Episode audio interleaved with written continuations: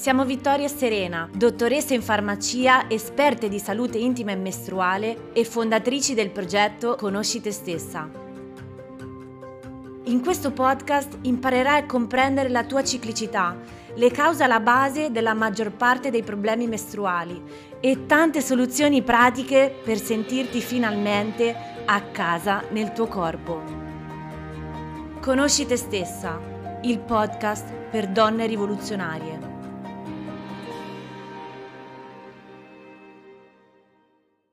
Ciao ragazze, bentornate al nostro podcast Conosci te stessa, il podcast per donne rivoluzionarie. Qui è Vittoria che vi parla e oggi andiamo a vedere un argomento, anche questo molto gettonato, di cui ancora non abbiamo parlato, cioè la prolattina in particolare. Quando vediamo che i nostri livelli di prolattina sono alti in un'analisi del sangue, perché questo avviene e soprattutto cosa può comportare alla nostra salute mestruale. Innanzitutto andiamo a vedere che cos'è questa prolattina. La prolattina è praticamente un ormone che viene prodotto dalla nostra ghiandola ipofisi, quella ghiandolina situata nel nostro cervello di cui abbiamo già parlato altre volte. Se non ne avete ancora sentito parlare, potete trovare maggiori dettagli nel nostro ebook Conosci i tuoi ormoni, di cui ti metto il link qua sotto in descrizione, in cui praticamente trovi una spiegazione dettagliata di tutti gli ormoni femminili che devi assolutamente conoscere per la tua salute mestruale e non solo. Ok, dando per scontato che sappiamo che cos'è questa ipotesi, possiamo dire che la prolattina è quell'ormone che viene prodotto per promuovere la lattazione, quindi la produzione di latte nel momento in cui stiamo allattando. Quindi diciamo che è fondamentale avere livelli alti di prolattina nel postpartum perché altrimenti appunto non riusciremmo ad allattare. Quindi perché parliamo di prolattina? Perché questo ha un effetto diretto effetto sul nostro ciclo mestruale. Infatti cosa succede quando allattiamo? Normalmente non abbiamo un ciclo. Ora non mi addentro nei dettagli che dovete sapere in questo caso perché ne ha già parlato Serena in uno dei podcast dedicati proprio al capoparto e alla fertilità postpartum. Infatti ci sono comunque dei fattori che vanno presi in considerazione durante l'allattamento perché non è così automatico dire sto allattando allora non ho un ciclo mestruale, non è proprio così. Andate ad ascoltare l'episodio perché è molto molto interessante.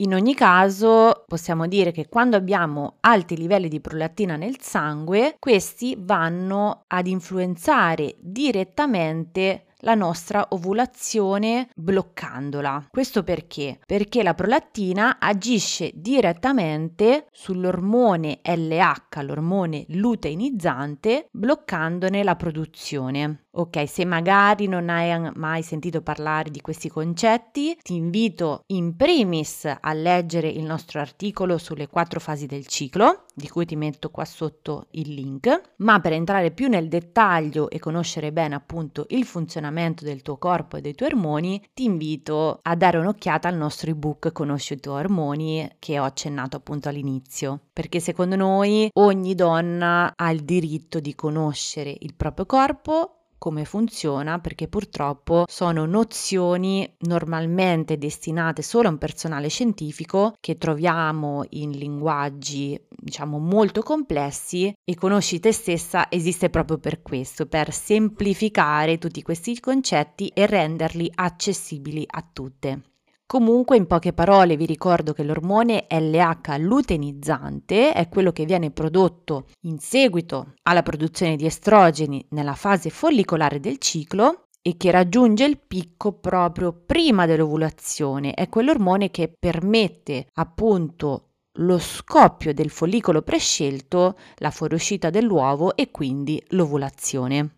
Quindi, inibendo la produzione di LH, la prolattina va appunto a comportare un blocco dell'ovulazione, comportando quindi o cicli anovulatori o comunque periodi proprio di amenorrea, quindi assenza di ciclo mestruale dovuta proprio ad una iperprolattinemia. Abbiamo parlato anche di questo argomento in un articolo dedicato proprio alla menorrea di cui ti metto il link sempre qua sotto in descrizione.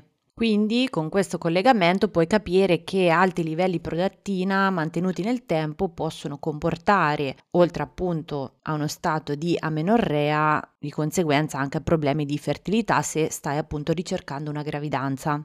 Ma perché abbiamo questi livelli alti di prolattina se non stiamo lattando, quindi non dobbiamo produrre latte per il nostro bebè? Ti starei chiedendo giustamente. Allora, dobbiamo innanzitutto distinguere diversi casi perché da una semplice analisi del sangue possiamo ricevere valori ben diversi cioè se i valori di prolattina sono molto elevati, condizione comunque più rara, può essere il caso di adenoma ipovisario o prolattinoma, ma ripeto, questo è il caso in cui i livelli di prolattina sono molto elevati ed è una condizione che comunque va indagata con il proprio medico e che non andiamo a ricoprire nell'episodio di oggi. Situazione invece molto più comune, a me, a molte molte donne, è la situazione in cui i livelli di prolattina sono leggermente più alti della norma. È successo anche a me in passato, infatti vi ricordo che anch'io ho sofferto di amenorrea per circa due anni. E diciamo che il comune denominatore che accomuna tutte le condizioni di prolattina moderatamente alta è lo stress, sempre lui, c'è sempre lo stress di mezzo direte, ma per stress intendiamo comunque comunque una marea di fattori. Ne abbiamo parlato ampiamente in diversi episodi del podcast, diversi contenuti, infatti abbiamo dedicato l'intero mese di aprile proprio alla consapevolezza dello stress, quindi trovate vari contenuti gratuiti sui nostri vari social. Non a caso appunto è una situazione di cui sentiamo parlare tantissimo da tantissimi di voi perché appunto ormai viviamo in un mondo iperstressato purtroppo. C'è comunque una precisazione da fare che l'esame del sangue della prolattina è un esame altamente sensibile. Cosa significa? Che può essere sensibile anche a uno stress minimo, come può essere ad esempio la paura degli aghi e questo può andare a influenzare molto il valore dell'esame del sangue. Altri fattori che possono appunto influenzare l'esito dell'esame sono l'alcol, eh, una mancanza di sonno, quindi eh, sonno di poca qualità che comunque rientra sempre nel mondo dello stress, l'aver effettuato un qualsiasi tipo di esercizio fisico prima dell'analisi del sangue e questo comprende ad esempio anche un rapporto sessuale, l'aver fatto l'analisi del sangue nella fase luteale del ciclo, quindi nella fase post-ovulatoria piuttosto che nella fase follicolare, che ricordiamo è il periodo in cui va fatto l'esame della prolattina.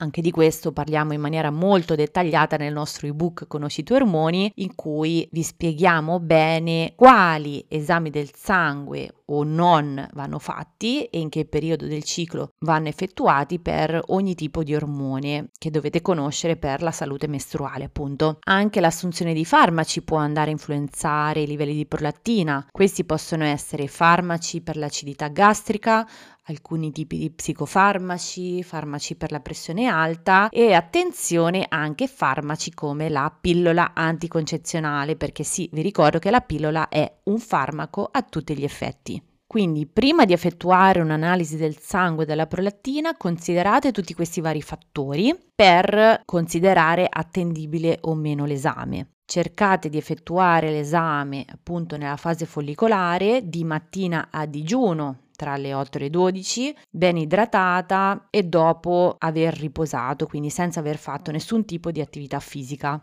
Ok, quindi una volta che abbiamo confermato l'attendibilità dell'esame, che quindi abbiamo constatato che i nostri livelli di prolattina sono alti, escludendo sempre comunque il eh, prolattinoma, cosa possiamo fare? Allora, abbiamo detto che la prolattina alta è correlata ad alti livelli di stress, in particolare è collegata ad un ormone ben specifico che è chiamato dopamina di cui magari avrai sentito parlare come ormone del piacere, ormone della soddisfazione. Quindi appunto un ormone molto importante che produciamo quando stiamo bene fondamentalmente. Ma come sono collegati dopamina e prolattina, praticamente più dopamina abbiamo nel nostro sistema, meno prolattina produciamo, che fondamentalmente come si traduce? Più piacere abbiamo nella vita, meno prolattina produciamo, quindi meno livelli di stress abbiamo e di conseguenza meno prolattina produciamo. Quindi cosa dovremmo fare in primis per cercare di ridurre i nostri livelli di prolattina?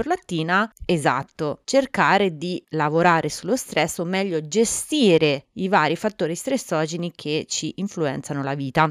E di questo abbiamo parlato moltissimo in vari contenuti gratuiti che puoi trovare sulle nostre piattaforme e ti invito anche ad ascoltare una diretta molto molto interessante che abbiamo fatto con Chiara Regolini di cui ti metto il link qua sotto in descrizione perché comunque diamo tantissimi spunti utili da applicare alla nostra vita quotidiana per cercare di gestire al meglio lo stress che ormai è inevitabile nelle nostre vite moderne. Purtroppo non possiamo farne a meno, siamo bombardati ormai da fattori stressogeni ad ogni lato, quindi dobbiamo cercare appunto di essere resilienti, quindi rispondere nella maniera più adeguata a tutti questi vari fattori stressogeni. Quindi, riepilogando, minore dopamina produciamo nel corpo, maggiore prolattina produciamo, di conseguenza minore sarà la produzione di LH, o meglio, con alti livelli di prolattina abbiamo proprio un blocco nella produzione di LH, quindi un blocco dell'ovulazione e di conseguenza quindi una carenza di progesterone. Poi, oltre a lavorare ovviamente sullo stress, che è il fattore principale alla base dei livelli alti di prolattina, cos'altro possiamo fare nella pratica? Sicuramente ripristinare il nostro stile di vita, la nostra alimentazione, perché comunque anche alti livelli di infiammazione nel corpo sono alla base di una maggiore produzione di prolattina e su questo anche abbiamo parlato moltissimo. Altra cosa fondamentale è quella di lavorare sui nostri ritmi circadiani, quindi cercare di di riequilibrare il più possibile e anche su questo argomento trovate diversi contenuti, anche un episodio del nostro podcast, ma comunque ne parleremo moltissimo in futuro perché è un argomento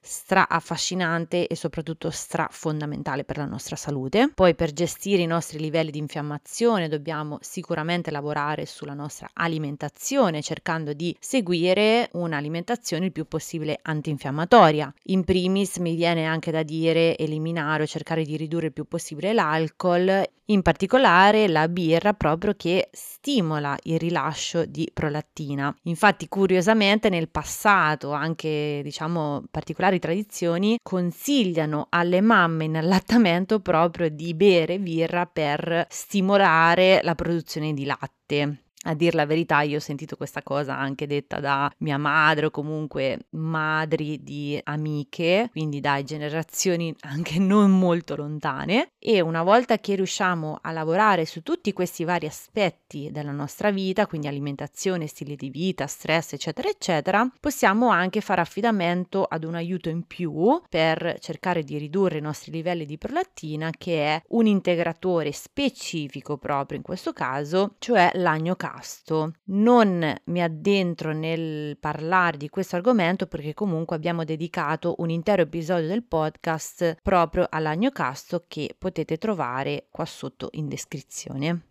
Ok, direi che per oggi possiamo concludere qui. Spero di averti dato degli spunti utili anche in questo episodio del podcast. Mi raccomando, condividete, commentate il più possibile, cercate di spargere la voce perché sappiamo che si tratta di argomenti di cui si parla poco o pochissimo. Sappiamo che comunque la prolatina alta è una problematica molto comune alle donne, soprattutto alle ragazze giovani perché comunque ci fate tantissime domande a riguardo ed è per questo che abbiamo deciso di parlarne in un episodio del podcast. Grazie per essere arrivati fino a qua e ci vediamo alla prossima puntata. Un abbraccio bellezze.